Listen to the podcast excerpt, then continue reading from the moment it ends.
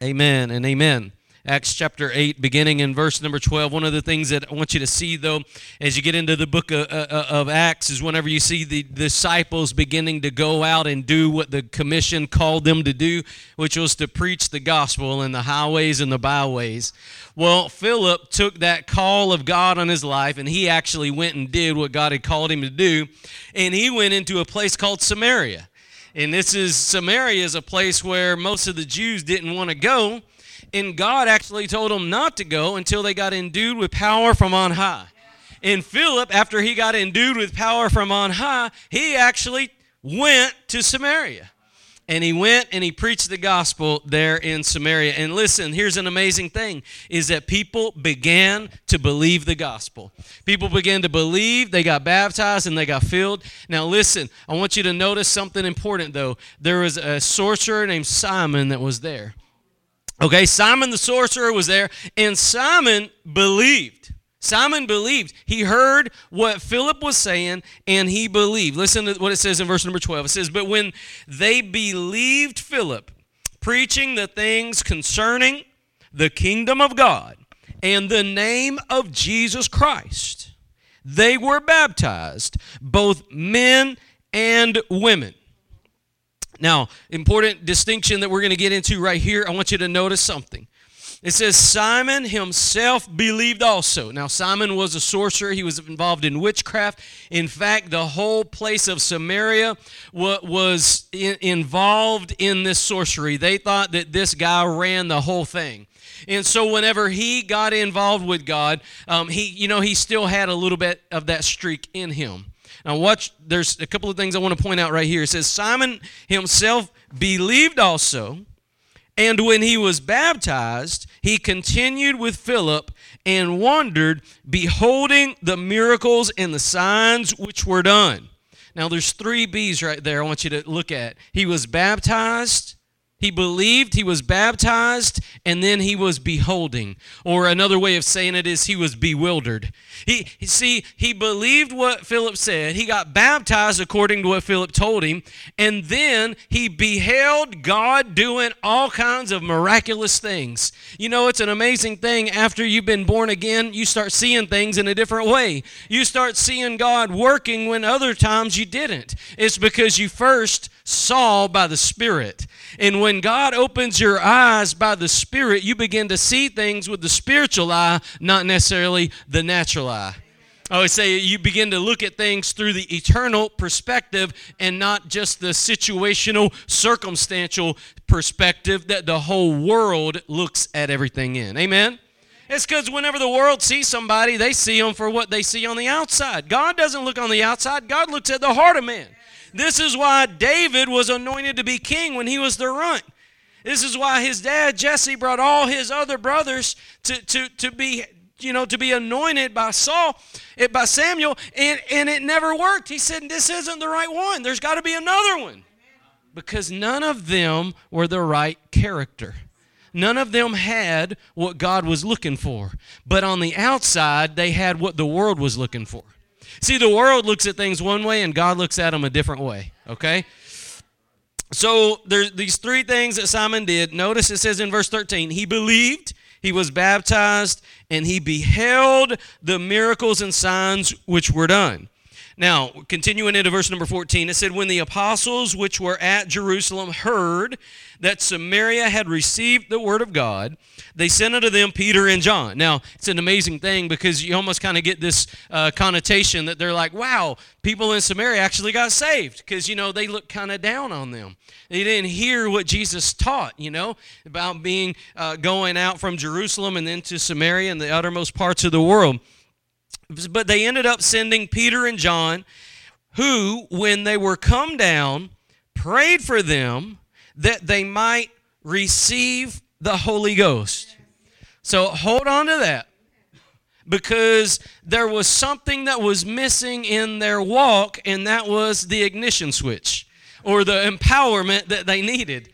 They, they, they didn't have that giddy up. They didn't have that extra gear. They didn't have that Holy Spirit. Now, watch this in verse number 16, it says that for as yet he was fallen upon none of them.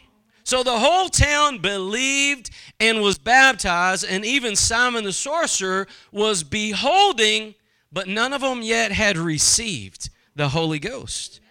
He was, he was fallen upon none of them, only they were baptized in the name of the Lord Jesus. Look at verse number 17. Then laid they their hands on them, and they received the Holy Ghost. So this is whenever every how many of y'all remember the times that you got baptized in the Holy Ghost? Everything changed. Everything changed. Amen. That's when the empowerment from God came into our lives. In Simon, whenever this happened, it's an amazing thing that happens in Simon's life. Uh, Simon, uh, you know, kind of perks up. He perks up. Look at verse number 18.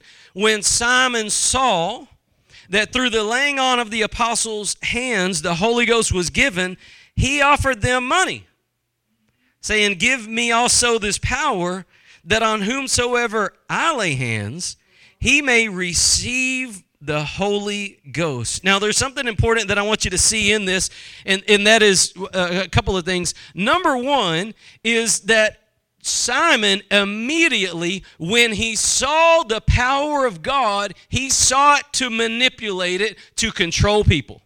He wanted to be able to buy what God had, and listen, God's not for sale. God's not for sale and he don't go into current trendy things. God's the same way he's always been. He never changes. He's the same yesterday, today, and forever. Amen. Men change, methods change, but God don't change. See, people are always the E.M. Bounds. He said people are always looking for better methods, but God is looking for better men. See, the, the, the church world's always looking for how they can get this and how they can. If we build a carnival, people will come to church. If we'll do this, we'll do that, and we'll do this. People are always looking for better methods. But then you have God looking, where's a good man?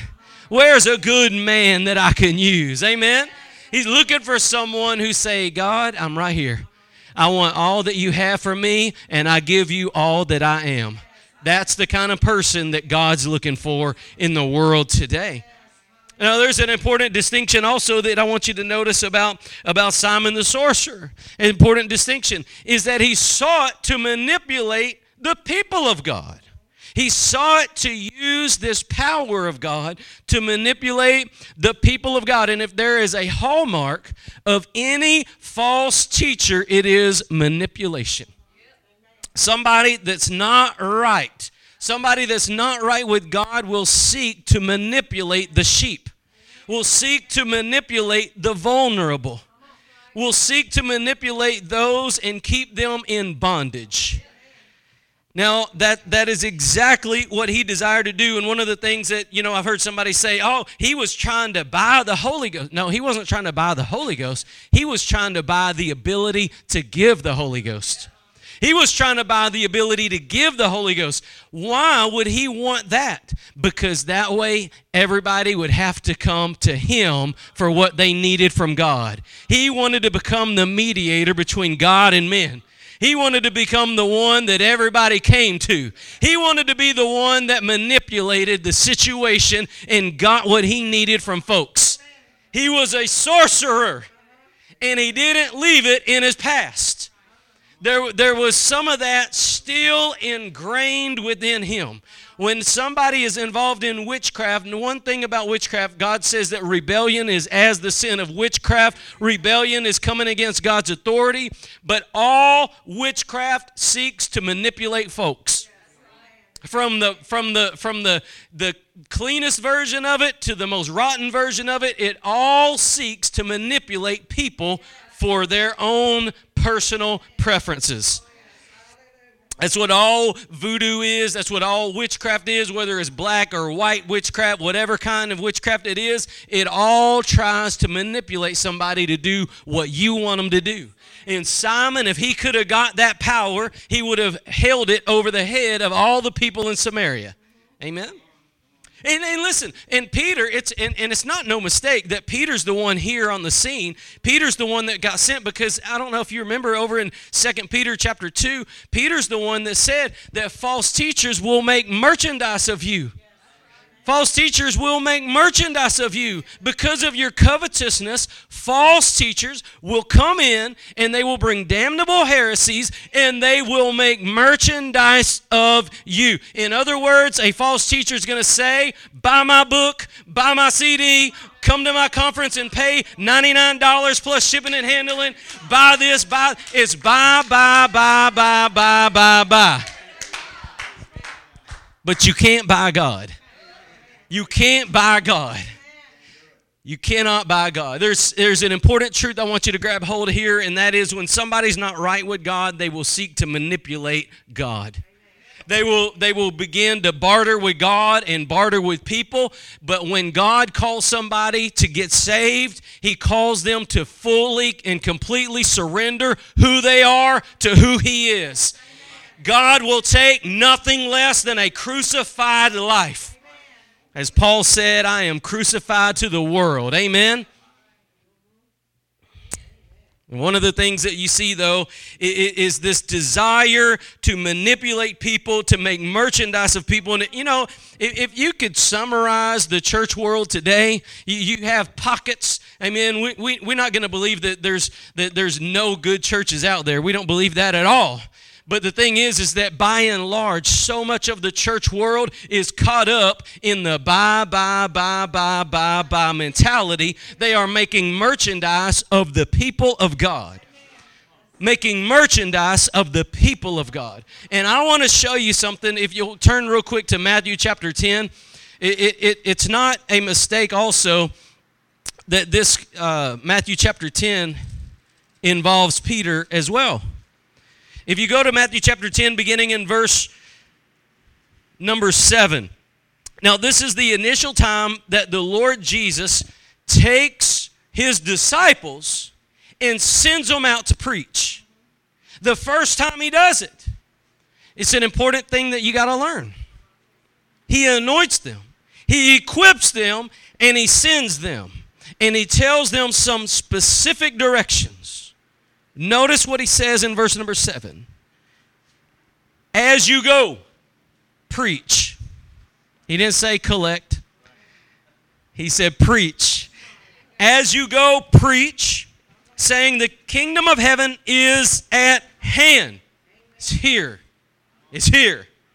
God's here. God's come. Emmanuel, God is here. He said, The kingdom of heaven is at hand. Listen to verse 8 heal the sick, cleanse the lepers, raise the dead, cast out devils. And listen to this part. He didn't say and take and buy, sell. He didn't say barter. He didn't say none of that. Listen. Freely you have received, freely give. Jesus did not charge the disciples a payment money, monetary thing at all for the power of God to preach the gospel. He did not make them pay money to get anointed. He didn't make them pay money to be able to cast out devils. He didn't make them go to a conference. He didn't make them buy a book. He didn't even make them buy a CD. He said, I give it to you. Now go and give it to them freely. Freely you have received, freely give. One of the problems that you see in the church world is it is not that way anymore. It is not that way anymore. If somebody can make a dollar off of you, they're going to make it off of you at the church, and they're going to make another one off you going out the door because they're going to sell you some coffee or an icy or something. And one of the problems that you see, though, is, is that people are always trying to make merchandise of you. And, and like I said, that is a hallmark of somebody who is caught up in manipulation for whatever reason. For whatever reason. And we're going to get into that. Now, just bear with me. We're going to get into that. But remember those three things that, that Simon did? Simon, he believed, he baptized, and then he beheld. He beheld. He was kind of bewildered. He said, Look at what God's doing. Amen. And you know, some of some of the church world would do good. It would do them good to get their their head out of their iPhone and to look up and see what God was doing. Do you know that you know that the devil can preoccupy with the with the things of the world and you will miss what God is doing in the world. If you get so caught up in drama with politics and drama with your family members and drama with people at this and people at that workplace, you will miss the hand of God. Do you know that you can get so caught up in drama you'll miss what God's doing in your family, in your children, or your loved ones? You can get so caught up in the fact that I told them not to go there. You get so caught up in that kind of stuff that you'll miss seeing what God's doing. You'll miss seeing a broken heart that's broken and contrite and ready to receive. You, you'll, you'll just flat out miss it because you're not taking the time to behold the wonders of God. You see, that, that's one thing that we'll say about, about Simon is he he's kind of stopped and he said, Man, God is doing something. I can't really put my finger on it, but God's doing something. You know, in Acts, everything's unfolding. They didn't really, he didn't really know what exactly, he didn't have a systematic doctrinal theology and all that kind of stuff. He just saw. He, he, took his, he took his head out of the sand and he saw what God was doing. He beheld it. And I want to encourage you, I want to encourage you to take your eyes up and look at what God is doing. You know, one of my favorite ministers is Leonard Ravenhill. I encourage you listen and read him. But one of the things he said is that when, whenever, whenever a believer is not involved in the joy of the Lord, when a believer no longer has the joy of the Lord, he turns to entertainment. He said, Entertainment is the devil's substitute for the joy of the Lord. If you don't have it, you got to fill that with something else. You got to fill it with CNN, Fox News, or Facebook, or some kind of game or something. Some solitaire. Why are you going to be playing solitaire when God's got a call on your life to send you out to minister to broken lives? Isn't it time to stop playing games and get involved in what God's doing? If you will, turn back with me to uh, Acts chapter number 8. I got to continue in this for just a little bit. But listen, a, a, a, the, the Holy Ghost is a gift received, not a power purchased. You can't purchase the power of God, you have to receive it on God's terms. God's terms, not yours. You can't tell God how it's going to be. God don't play that game you, you, receive what God has for you or you don't get it. You can't purchase it. Can't purchase it.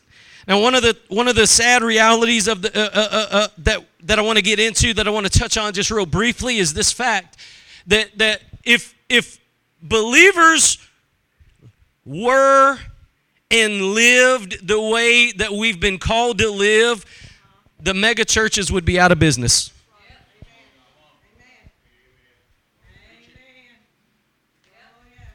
The, the, the, the, prof, the, the profiteers from the pulpiteers would be out of business if the church of the living God was as it should be.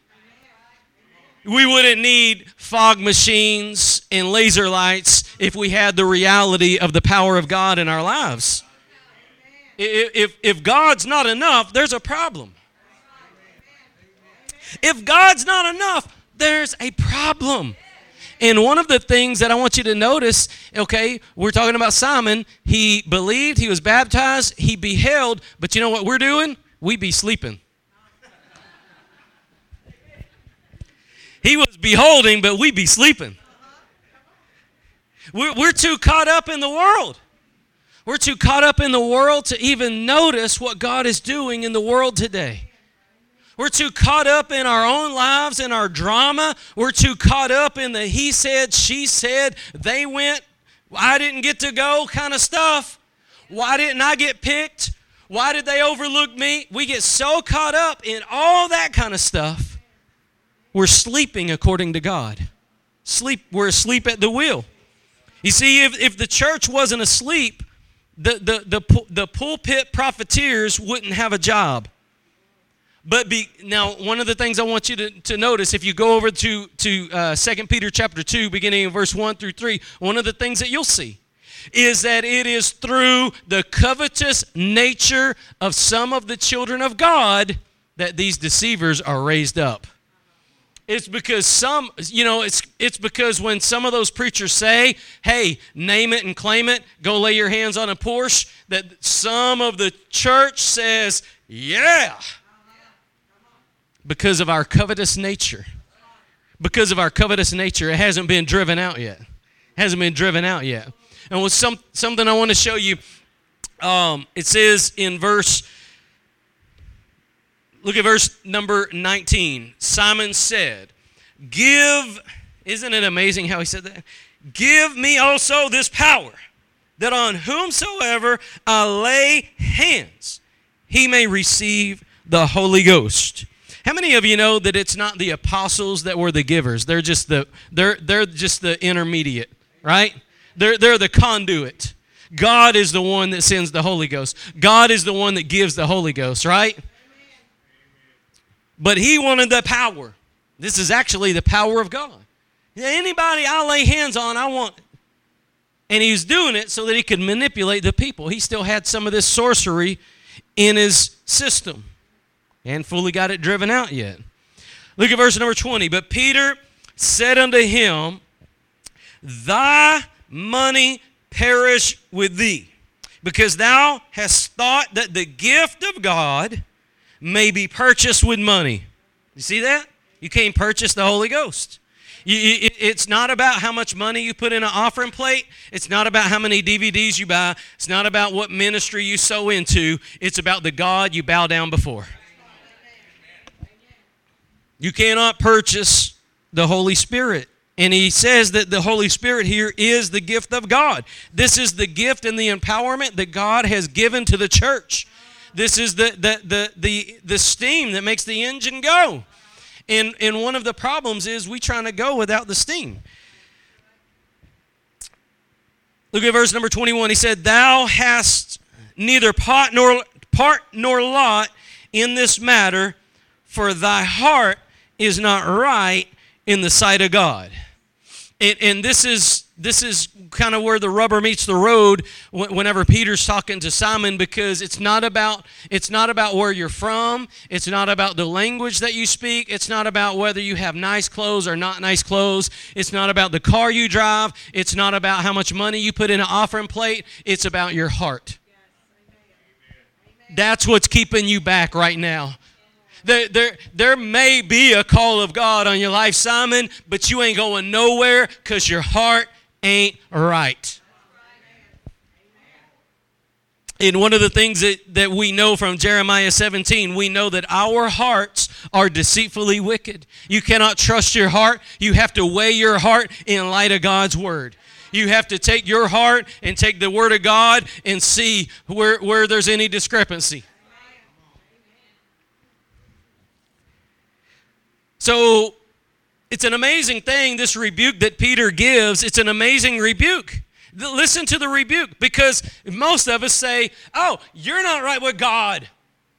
Get on out of here. But Peter said, You're not right with God. Nothing's going to happen in your life because you're not, your heart's not where it needs to be. Which I, I implore you, go back and read John the Baptist because he told folks the same thing. Many people came, Pharisees and Sadducees, all the seas. They all came to get baptized by John the Baptist, and he turned them away. He said, Where are the fruits of repentance? He was not going to baptize them till they came tearfully before God.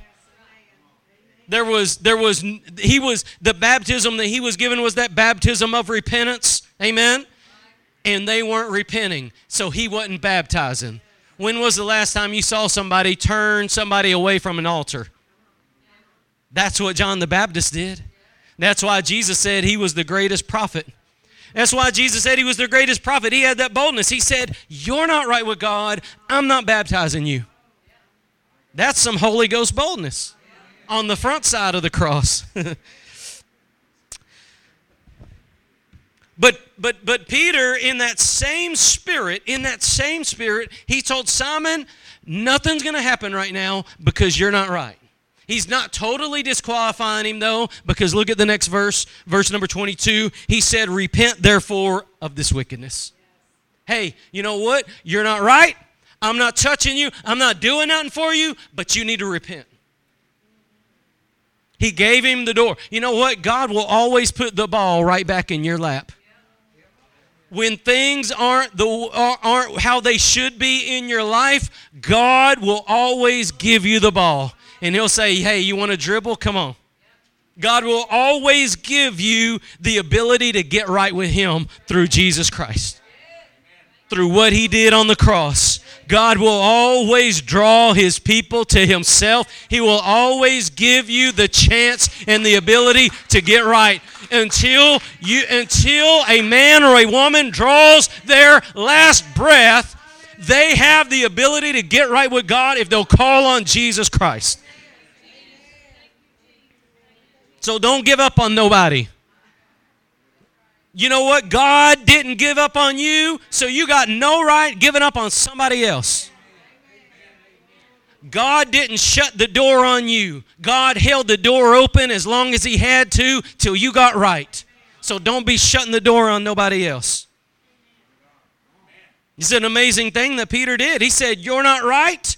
And we would have said, Woo, don't touch that one, right? Don't get around that guy. They're wicked. Their heart's not right. Don't get around them. But but Peter, through God, his desire to, was to bring what? Reconciliation between Simon and God. His, he was moved to give Simon an opportunity to get things right. He called him to repent. He said, Repent therefore of this thy wickedness. Look, Notice that he doesn't lay he doesn't lay the, the, the, the, the sin down at anybody else's feet. He doesn't say, hey, it was your mama's fault. He doesn't say, hey, it's because the way you was brought up. He said, repent, repent of thy wickedness. In case you, you, you're not familiar with the King James uh, Bible, thy with a T, it means you and you alone. A T is a singular word. When the, when the King James Bible uses a Y, it's plural. Ye, that's plural. Thy, thine is the kingdom. Thine is the glory. That's one and one alone. And so whenever Peter tells Simon, thy wickedness, he's telling, he's telling Simon, you and you alone has got yourself messed up. And you and you alone needs to repent. He said, Repent therefore of this thy wickedness and pray God, if perhaps the thought of thine heart may be forgiven thee. You see, God was, he was, he said, you need to pray so that God can forgive you. Okay? For I perceive that thou art in the gall of bitterness and in the bond of iniquity. And we're going we're going to stop right there for a second, but listen there was something that was keeping Simon back, and it was bitterness. Bitterness had laid a hold of his heart for some reason or another. Bit, listen, I want to tell you something. Bitterness will keep you back from God. Bitterness, bit, bitterness is, it, it, you know, if you're not for sure what bitter, well, I think we all know what bitterness is, but it's when something don't taste right. This is the easy way to, to is when something ugh, don't taste right. Well, bitterness in the heart is when something don't sit right with you and you don't give it to God. You know when God says to bring it to him, cast your cares on him, he don't mean for you to pick them back up. So, whatever comes at us and in our life, those setbacks, those hurts, those disappointments, those discouragements, depression, whatever it may be, lay it at the feet of Jesus and don't pick it up again. When something comes in your life, and whether it's somebody's hurt you, somebody's manipulated you, or things didn't go the way you thought it would go, bitterness has an opportunity to rise when your family don't turn out the way you want it to turn out when life don't turn out the way you want it to turn out when your health don't turn out the way you want it to turn out when this don't turn out the way you want it to turn out when people don't treat you right when people don't eh, you know do right to you when people overlook you when people look down on you whatever the case may be bitterness has an opportunity to rise and it's in those moments that if you want God, you've got to choose to behold God and not grow bitter.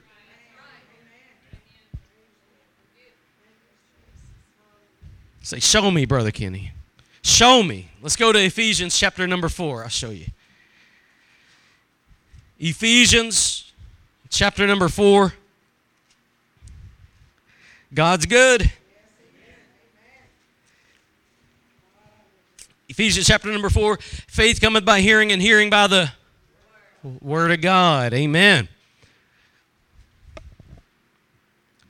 All right, look at verse number 29. It says, Let no corrupt communication proceed out of your mouth. That's a good check before you get on Facebook, by the way. But that which is good to the use of edifying, that it may minister grace to the hearers. Everything that you say should be an opportunity to bring people out of darkness and into light. That's what grace is. Now, listen to this.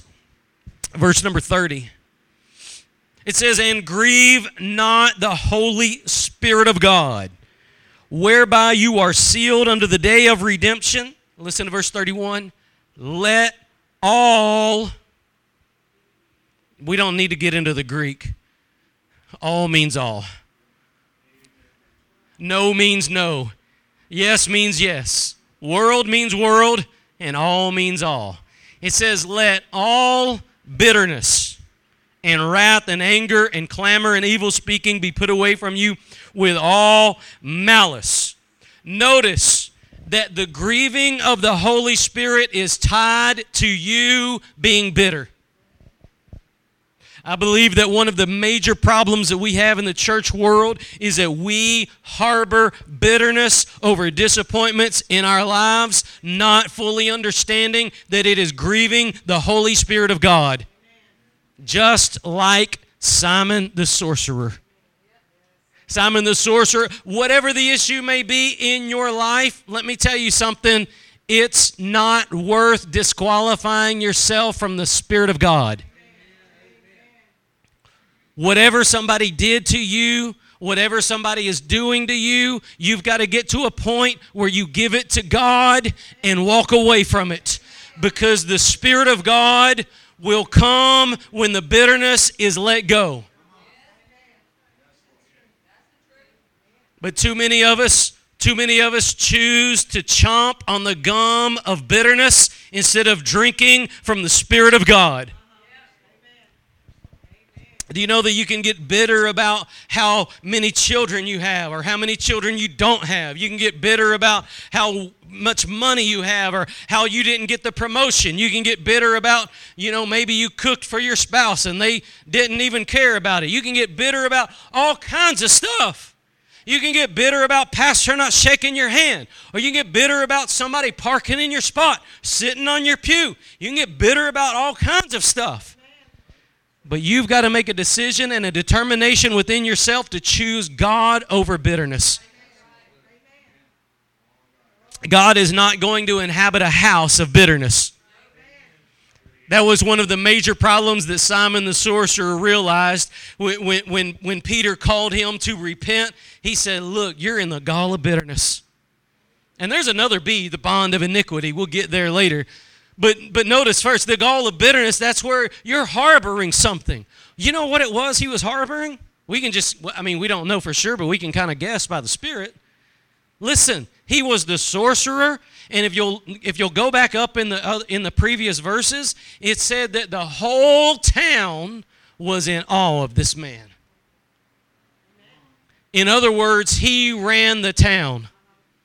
Everybody came to Simon the sorcerer for their spiritual need. Then the men of God showed up and preached the gospel, and people got set free. And when that happened, he began on the inside saying, How am I going to make any money now? Nobody's going to care about me now. No, you know, sometimes God will call you out of a certain situation. You know, sometimes God will call you out. Listen, God was giving Simon the sorcerer an opportunity to leave his old past behind and to come into a new future. And when he started to go, he thought, yeah, but back there, everybody looked up to me. And sometimes God will call you out of a situation. He will ask you to walk by faith.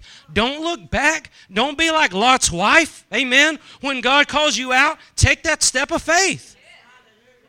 But he he thought in himself, you know what? Everybody looked up to me back there. Everybody looked up to me back there. And and you know what? Maybe maybe and then he saw his opportunity. Hey, if I'm like that, whoever I lay hands on gets the Holy Ghost, then they'll all come back to me. You see, his desire to, to lay hands on people and give them the Holy Ghost was not a godly desire. He desired a godly thing for an ungodly reason. It was bitterness driving him, not a desire to see God's children filled with His Spirit. And do you know that today people even desire, some even preachers desire the same thing for ungodly reasons as well?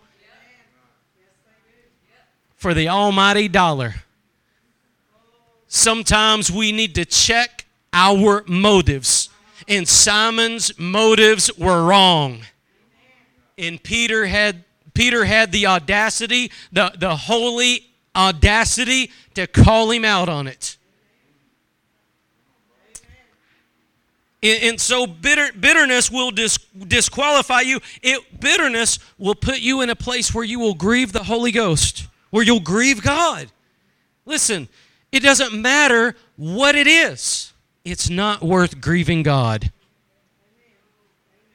You know what grieves God is when you don't come to Him. It's when you don't allow Him to work in your life.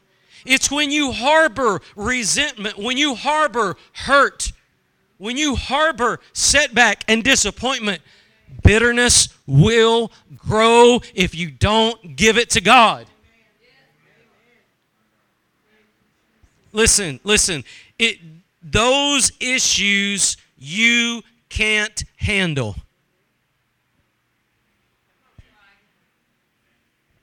Don't don't look at it lightly.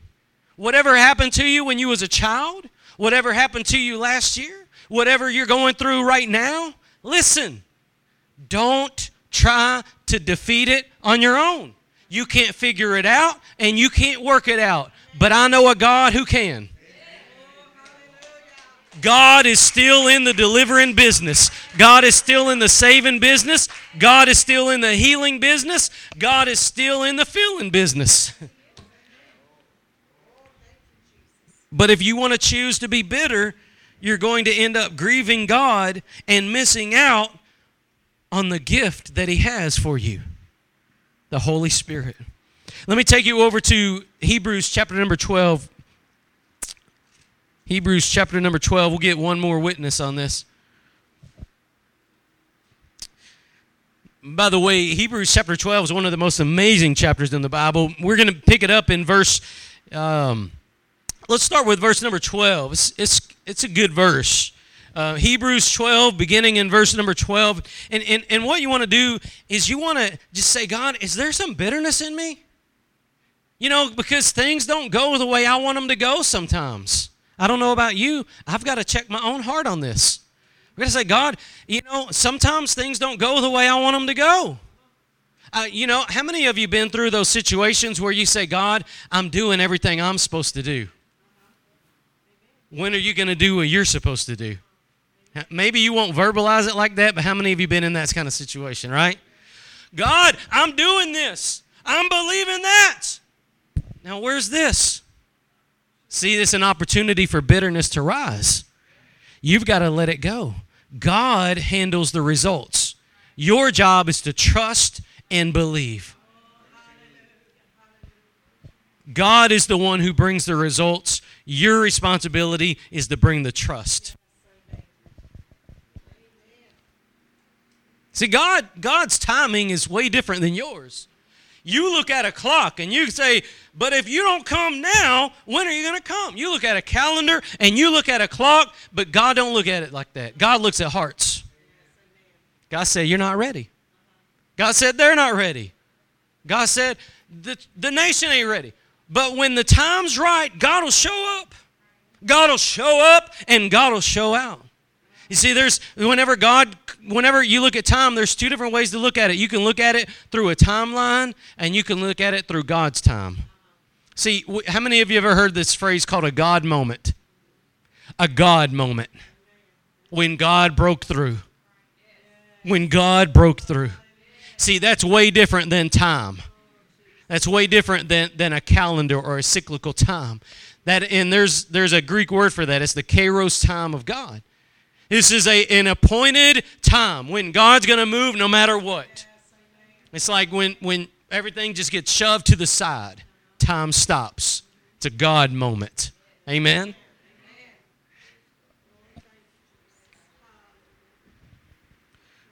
Well, I don't know why I began to talk about that. Oh, because of bitterness. Because when when things aren't going when things aren't going the way you want them to go, listen, God's not done. You're going to quit before God.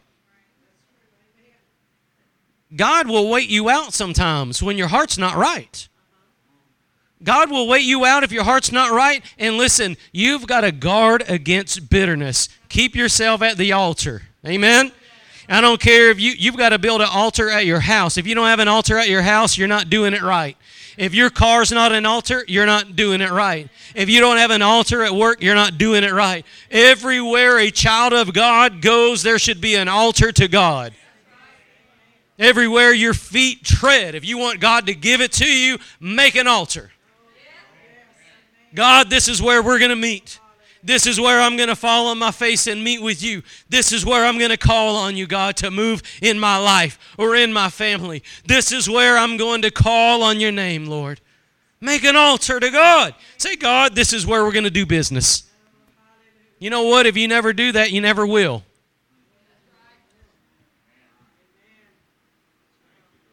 Nobody's going to twist your arm and make you pray. Nobody's going to twist your arm and make you get set apart and sanctified for God. Nobody's going to twist your arm and make you make an altar at home. It's got to be something on the inside that craves God. It's got to be the Spirit of God crying out to you and you responding and acting accordingly. Verse number 12, Hebrews 12, verse number 12, it says, Wherefore, lift up the hands which hang down and the feeble knees, and make straight paths for your feet, lest that which is lame be turned out of the way, but let it rather be healed. The, these two verses constitute repentance. In order for you to repent, you've got to know that you're not right. And one of the problems in pulpits today is people don't preach sin anymore, so people don't know they need to repent anymore. If sin is not preached, people don't repent. Why would you need to repent when life is hunky dory? And so these two verses are about actually monitoring how you are with you and God. When your hands begin to droop, when you begin to get weak need serving God, when you begin to get turned out of the way, turn back to God. Turn back to God. It says, rather, let it be healed. And there's only one way for that to happen it's when you come to God and you get down on your knees or you get on your face or you lay prostrate before the Lord, whatever it is, but you've got to take that time to, to leave it at the altar. Remember that old song, Burdens Are Lifted at Calvary? Some of the church has forgot that. That's the only place burdens are lifted. You see, burdens never leave through drinking it away. They don't leave. You know what? You can take every plate out of your cabinet and slam it against the wall, and it will never lift one burden, one iota. You can take every bowl, every coffee cup, and you can throw them all the way across your house. You can kick the dog, you can do whatever you got to do, but not one burden gets lifted that away. It's only when God's people come to Him at Calvary that burdens get lifted. When, when something's not right in your life, don't try to work it out on your own. I heard somebody say that about the church. They said, I'm not going to church because it's full of hypocrites. And just so you know, they weren't talking about us necessarily, so don't get all mad. But, uh, but I, I heard somebody say, I'm not going to church because it's full of hypocrites. Well, where else are hypocrites supposed to go? If, if you truly think they're a hypocrite, you better drag them to church. Now you being hypocritical. Because if you think they're not right with God, that's exactly where they need to be so they can get right with God. And that's what this verse is saying. It's saying when you notice that things aren't right, let it be turned back into the way, let it be healed. Now we're going to read verse 14 and 15 and, and, and dig down in this for just a second. Verse number 14 it says, Follow peace with all men and holiness. Hold up. Following peace with all men. Do you know that you can't follow peace with men unless you first have peace with God? We're, not talking about no, no peace of the world, that, that, that, you know, one world peace. That's not going to happen. That's a lie from the Antichrist. That's a lie of the spirit of the Antichrist. It's what he uses to rise and gain power. It's a lie. Peace only comes from God and God alone. And you can't, you cannot become, we're going to read this in the Beatitudes uh, in an upcoming week, but you're not going to be a peacemaker with men until you've made peace between you and God. And one of the one of the one of the ways that we find healing is extending peace with people that have done us wrong. It didn't say follow peace with the good people. There went that church mouse.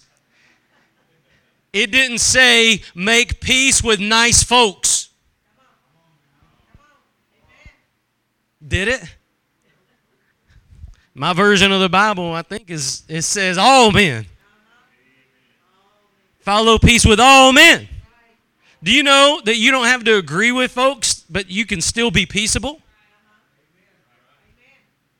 You don't have to lose the anointing of God on your life when you're around some, some folks. You, you, that's when the anointing should show forth. That's when you should have peace. What about Daniel? What about Daniel? What about, do you think whenever he got the command that he was told, you can't pray to your God, do you think his knees started knocking? He had holy peace. He had a defiant walk with God. He chose to go up to his room and he opened up the doors so that all the kingdom of Babylon could see him pray to his God. His knees weren't knocking, his peace was talking. He was not in fear of what they could do. Listen, he was not in fear of what the world could do. He had peace with God. His knees weren't knocking.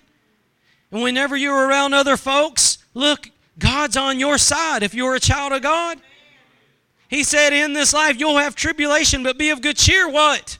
I have overcome the world. You've got a God that's conquered the world. Why are you going to be scared of men?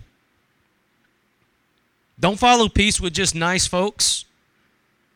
Let the light of God shine to all men. It, you know, it's the it's the it's the people that don't treat you right that need God the most. Hello. It's the people that disparage you, it's the people that do you wrong that need to see God in you the most. And yet the church world just wants to have peace in itself.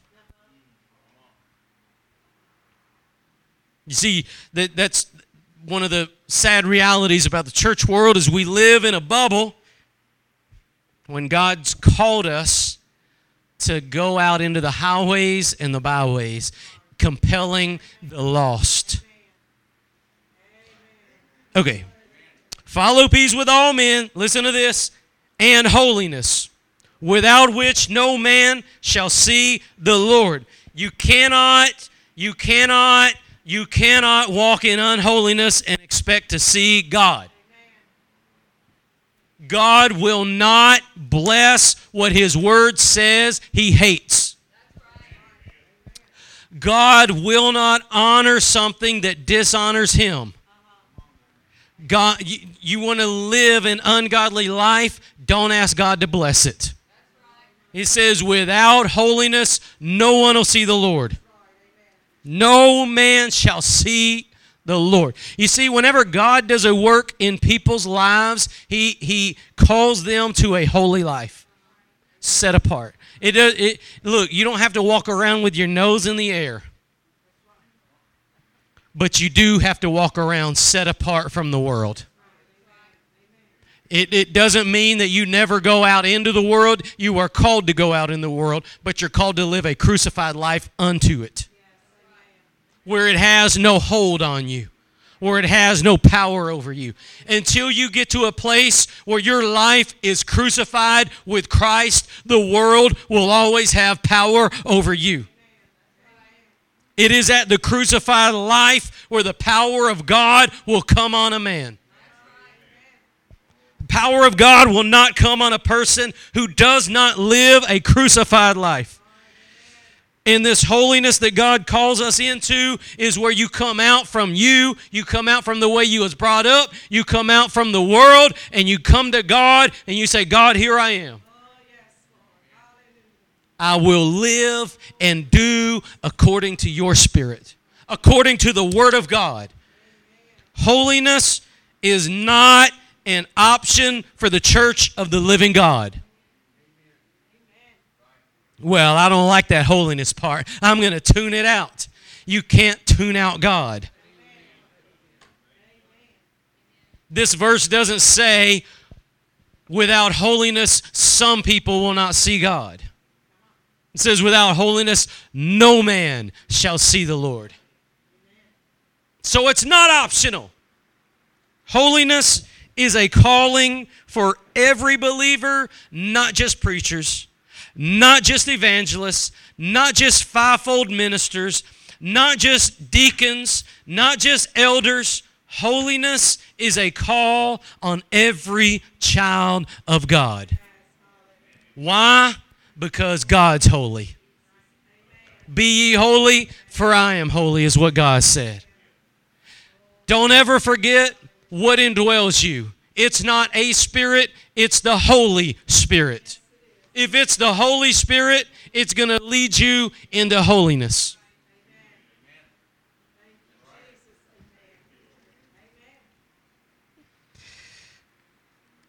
But watch this. Look at what is attached to this powerful verse. Look what's attached to it. Verse number 15. You notice that it's you know most of the time when you preach on holiness and you go to this verse everybody makes a period. Everybody stops without holiness which without which no man shall see the lord but there's not a period. The verse keeps going. And it says looking diligently lest any man fail of the grace of god lest any root of bitterness springing up trouble you and thereby many be defiled and we're going to stop right there for a second, but notice this it is bitterness rising up in you. It is bitterness rising up in the people of God that will, that will circumvent the power of God in their lives. A, a, a, root of bitterness springing up is when you hold on to something and not someone. Yeah, but they shouldn't have done this, and they shouldn't have done that, and I didn't deserve this. When you hold on to something and not someone named Jesus, bitterness will rise and it will defeat you. until you let it go and, and be like that woman with the issue of blood. Get push everybody out of the way when they're talking, when they're laughing, when they're singing. Hey, I just got to get to him. I got to get to Jesus. That's the only way I can get healed. Notice what it said in that previous verse. When you notice that your knees are weak and your hands are drooping and, and you're getting turned out of the way, turn to God and get healed. The only way the root of bitterness can get taken out of your life is when you grab hold of Jesus. You've got to let it go, whatever it is, and hold on to the Lord Jesus Christ. When you do that, bitterness will leave and the Spirit of God will come. But the Spirit of God will be grieved so long as you would rather hold on to your root of bitterness than on to Jesus. We've got to make that choice whether we would rather have God move in our life or be bitter. So you can believe, you can get baptized, and you can behold or be sleeping, or you can be bitter.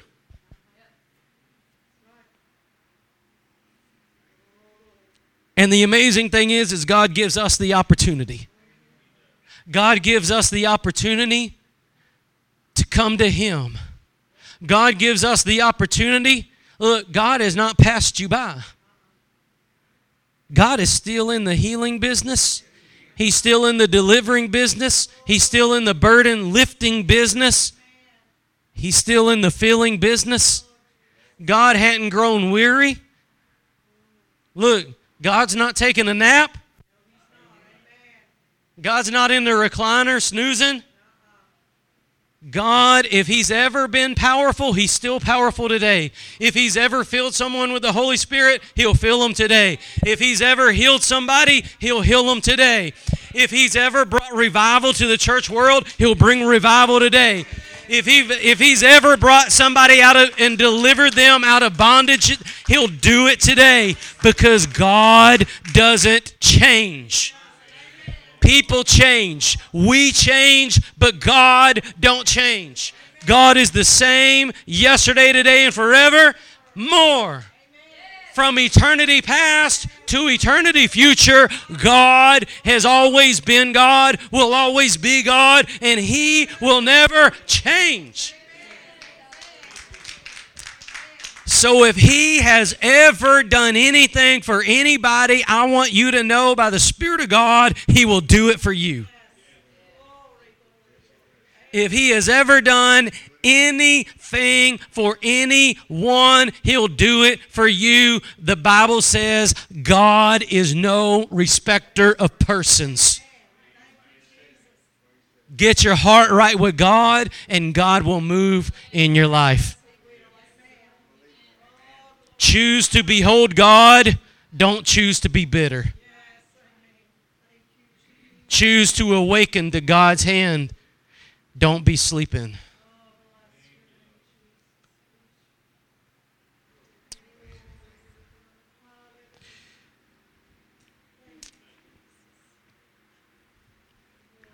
Father, we thank you tonight, God, for your word and your spirit, God. We thank you for ministering to us in our broken places and Lord, even in those places that we don't want anyone to see and we don't want anyone to, to be let in, God, we see your word, Lord, that we cannot be bitter and also behold your glory, God.